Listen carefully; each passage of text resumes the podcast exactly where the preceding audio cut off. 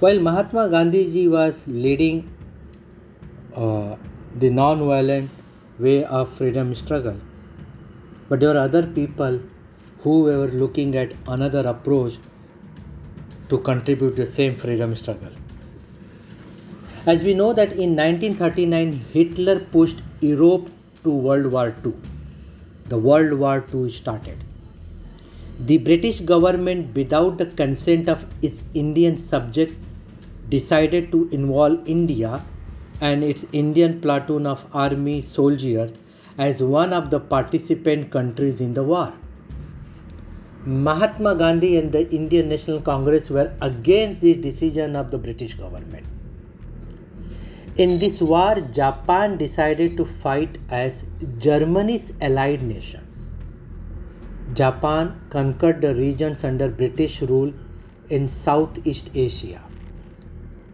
Many Indian soldiers in the British army were taken captive by the Japanese army. Ras Bihari Bose built Azad Hind Sena by recruiting these Indian soldiers and later it was reorganized under the leadership of Netaji Subhash Chandra Bose. After five years, when the World War II started in 1943, Subhash Chandra Bose established Azad Hind Sarkar, that is Azad Hind government in Singapore. At the end of the 1943, he had already conquered Andaman and Nicobar. He gave the slogan to the people तुम मुझे खून दो, मैं तुम्हें आज़ादी दूँगा।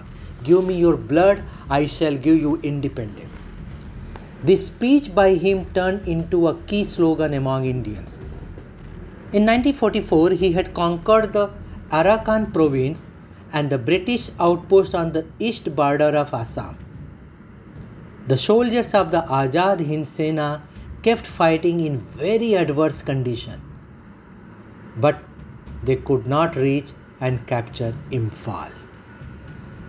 So this is a, like a simple story of how Netaji Subhash Chandra pioneered this kind of a movement with the help of the Japanese. But towards the end of the war, with uh, America uh, attacking an uh, atomic bomb over uh, Hiroshima and Nagasaki, and which kind of uh, weakened uh, Netaji Subhash Chandra Bose early Japan and kind of uh, brought a gap in this uh, uh, armed freedom struggle of India.